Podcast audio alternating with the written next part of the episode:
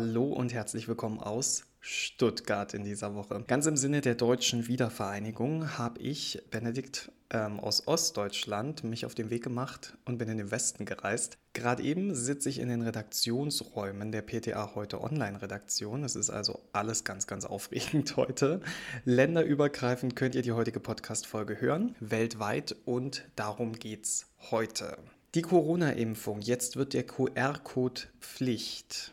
Ebenfalls Pflicht die Dosierungsangabe auf dem Rezept. Dann haben wir das Thema Gesundheit wird digital vom E-Rezept und Krankschreibungen. Und zum Schluss noch die Frage, gibt es eine Zukunft für Omega-3-Präparate?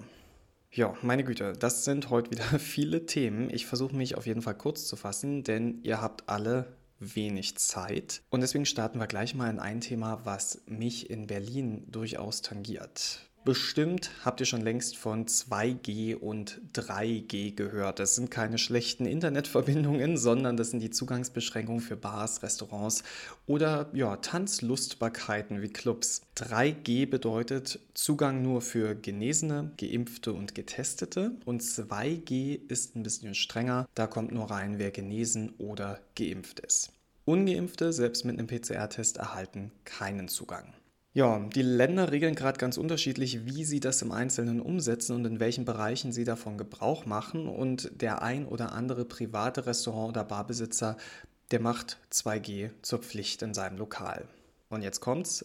In Berlin gibt es für zum Beispiel Clubs ebenfalls eine 2G-Regelung, an die man sich halten muss.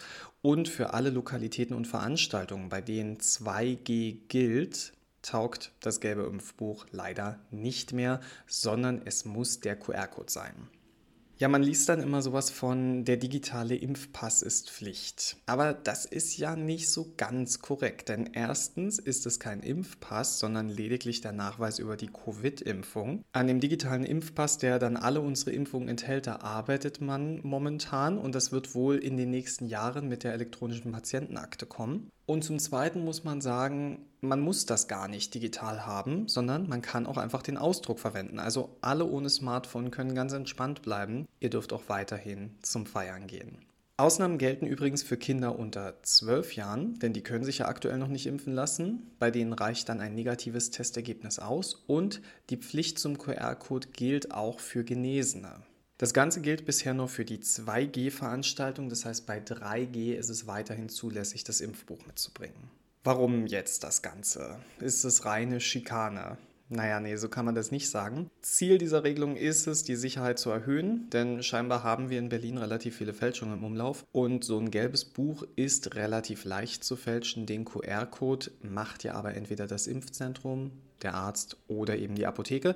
Und ich habe jetzt zwar keine Zahlen zur Hand, aber ich würde mal vorsichtig behaupten, dass der Löwenanteil über die Apotheken läuft, die ja dann den nicht fälschungssicheren Impfpass nutzen, um daraus einen fälschungssicheren QR-Code zu erstellen.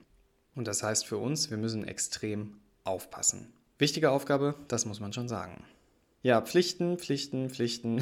Manchmal hat man ja das Gefühl, alles wird tot reglementiert, aber Regeln und Gesetze sind wichtig, keine Frage. Und es gibt eine neue Pflicht auch im Bereich der Rezepteausstellung. Seit dem 1. November 2020 müssen Ärztinnen ja auf Rezepten entweder die Dosierung vermerken oder, und das ist weitaus gängiger, ein DJ kennzeichnen. Das steht für Dosierungsanweisung Ja. Und damit wird bestätigt, dass die PatientInnen schriftlich informiert wurden, wie das Arzneimittel anzuwenden ist. Und ich höre jetzt schon, wie ihr leise lacht, denn die Praxis sieht dann natürlich anders aus.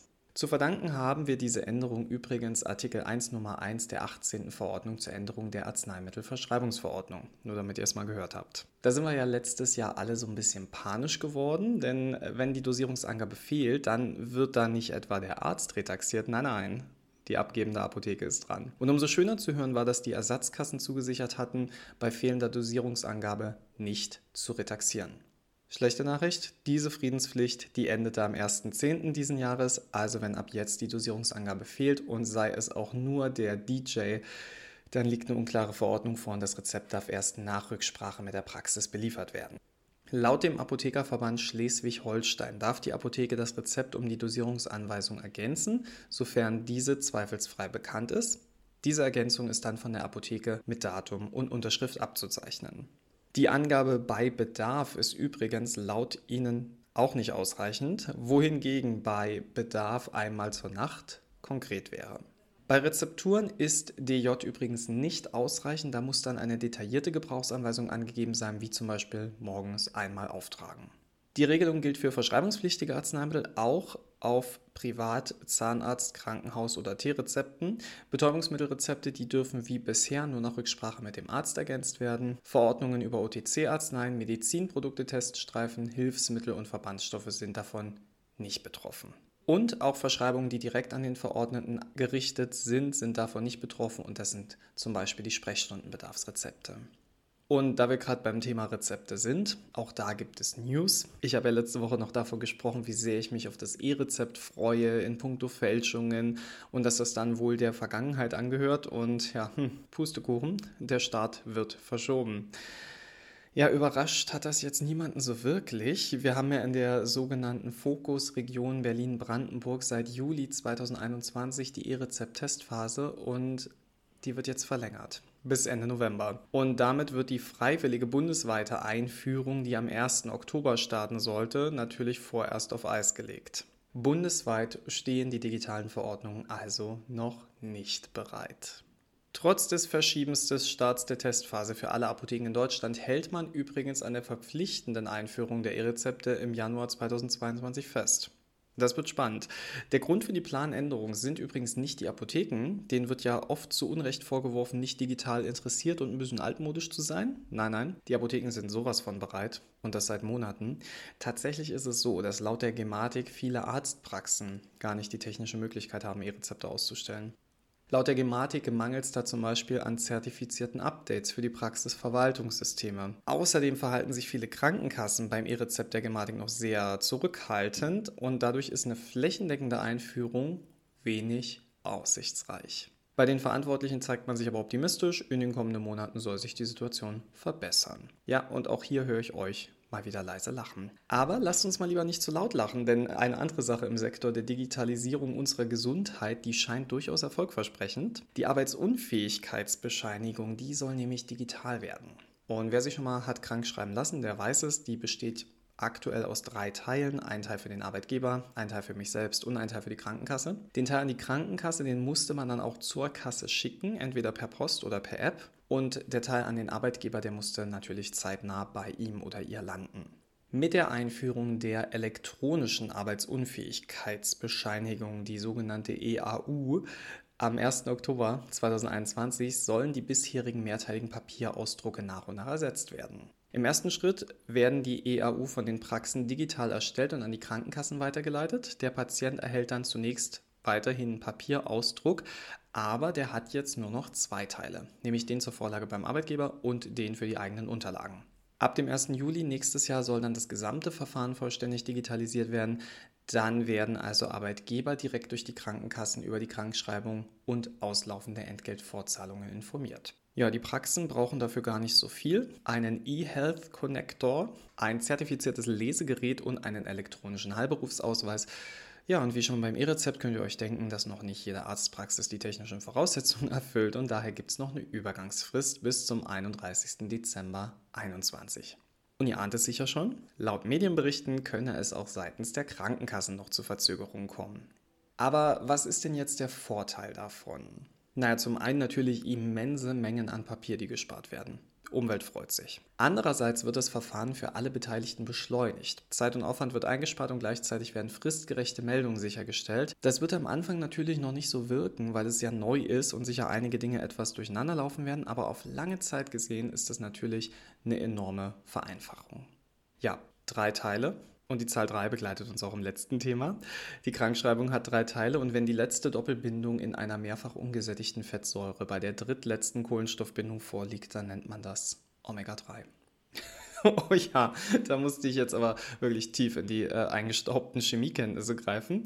War wahrscheinlich auch nicht ganz exakt. Ähm, die PTA-SchülerInnen, die zuhören, die können das garantiert besser erklären als ich. Aber darum geht es mir auch gerade gar nicht, sondern um ein neues Omega-3-Präparat. Es heißt was Kepa 998 Milligramm Weichkapseln und gilt als Hoffnung der Omega-3-Fettsäuren. Aber warum eigentlich Hoffnung? Vor zwei Jahren Im März 2019, um genau zu sein, könnt ihr euch vielleicht auch noch daran erinnern, trudelte ja in die Apotheken die Meldung der EMA. Man ist zu dem Ergebnis gekommen, dass Arzneimittel, die Omega-3-Fettsäuren enthalten, keine weiteren Herzerkrankungen nach einem Herzinfarkt verhindern. Betroffene Arzneimittel sollten nicht mehr in der Sekundärprävention eingesetzt werden, hieß es. Tja, und uns hat das betroffen, weil die Erstattungsfähigkeit von zum Beispiel Omacor dann auf einmal eine andere war. War richtig cool damals, das dem Patienten zu erklären. Ähm, es gab aber eine Studie, auf die man sich berufen konnte, wenn man den Omega-3-Fettsäuren noch eine Chance geben wollte. Und das war die Reduce-It-Studie. Und die zeigte, da zitiere ich, dass die sekundärpräventive Anwendung eines hochdosierten Eicosapentaensäure-Ethylesters schwere kardiovaskuläre Ereignisse einschließlich des kardiovaskulären Todes bei Risikopatienten signifikant reduzieren kann, sagt Professor Martin Smollig im Dezember 2018. Aber er gibt zu bedenken, die Ergebnisse der Studie kann man nicht einfach auf die damals schon im Handel befindlichen Fischölsupplemente übertragen, sondern vielmehr galt die Hoffnung der Einführung neuer, hochdosierter Präparate mit biochemisch modifizierten Omega-3-Fettsäuren. So, und genau da kommt jetzt das Was-Kepa ins Spiel. Eine Packung enthält 120 Weichkapseln, kostet im Verkauf 268,96 Euro. Und als Wirkstoff enthält eine Kapsel 998 Milligramm Icosapent-Ethyl. Die empfohlene orale Tagesdosis ist zweimal täglich je zwei Kapseln zu einer Mahlzeit oder nach dem Essen. Laut der Fachinformation in der Lauertaxe ist Icosapent-Ethyl ein stabiler Ethylester der Omega-3-Fettsäure Eicosapentaensäure. Das ist abgekürzt EPA. Unter dem Begriff kennt man es wahrscheinlich auch eher. Die Indikation lautet wie folgt zur Reduzierung des Risikos für kardiovaskuläre Ereignisse bei mit Statin behandelten erwachsenen Patienten mit hohem kardiovaskulärem Risiko und erhöhten Triglyceridwerten. Die Werte sind dann da auch genau definiert. Außerdem nachgewiesene kardiovaskuläre Erkrankung oder Diabetes und mindestens einem weiteren kardiovaskulären Risikofaktor.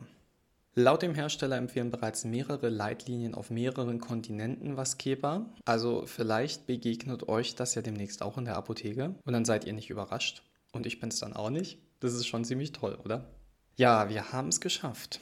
Viele Themen heute. Danke fürs Zuhören. Ich hoffe, es war das ein oder andere Schmankerl dabei für euch. Ich werde jetzt noch ein bisschen Stuttgart genießen. Das Wetter ist nicht so Bombe. Es regnet heute ganz schön, aber davon lasse ich mir jetzt die Laune nicht verderben. Ich genieße auch noch meine letzte Urlaubswoche und euch wünsche ich jetzt angenehme Stunden in der Apotheke. Und nächste Woche könnt ihr wieder einschalten. Da bin ich dann wieder in Berlin. Also alles wieder in gewohnten Mustern. Und ich bin auf jeden Fall wieder da. Bis dahin, gehabt euch wohl.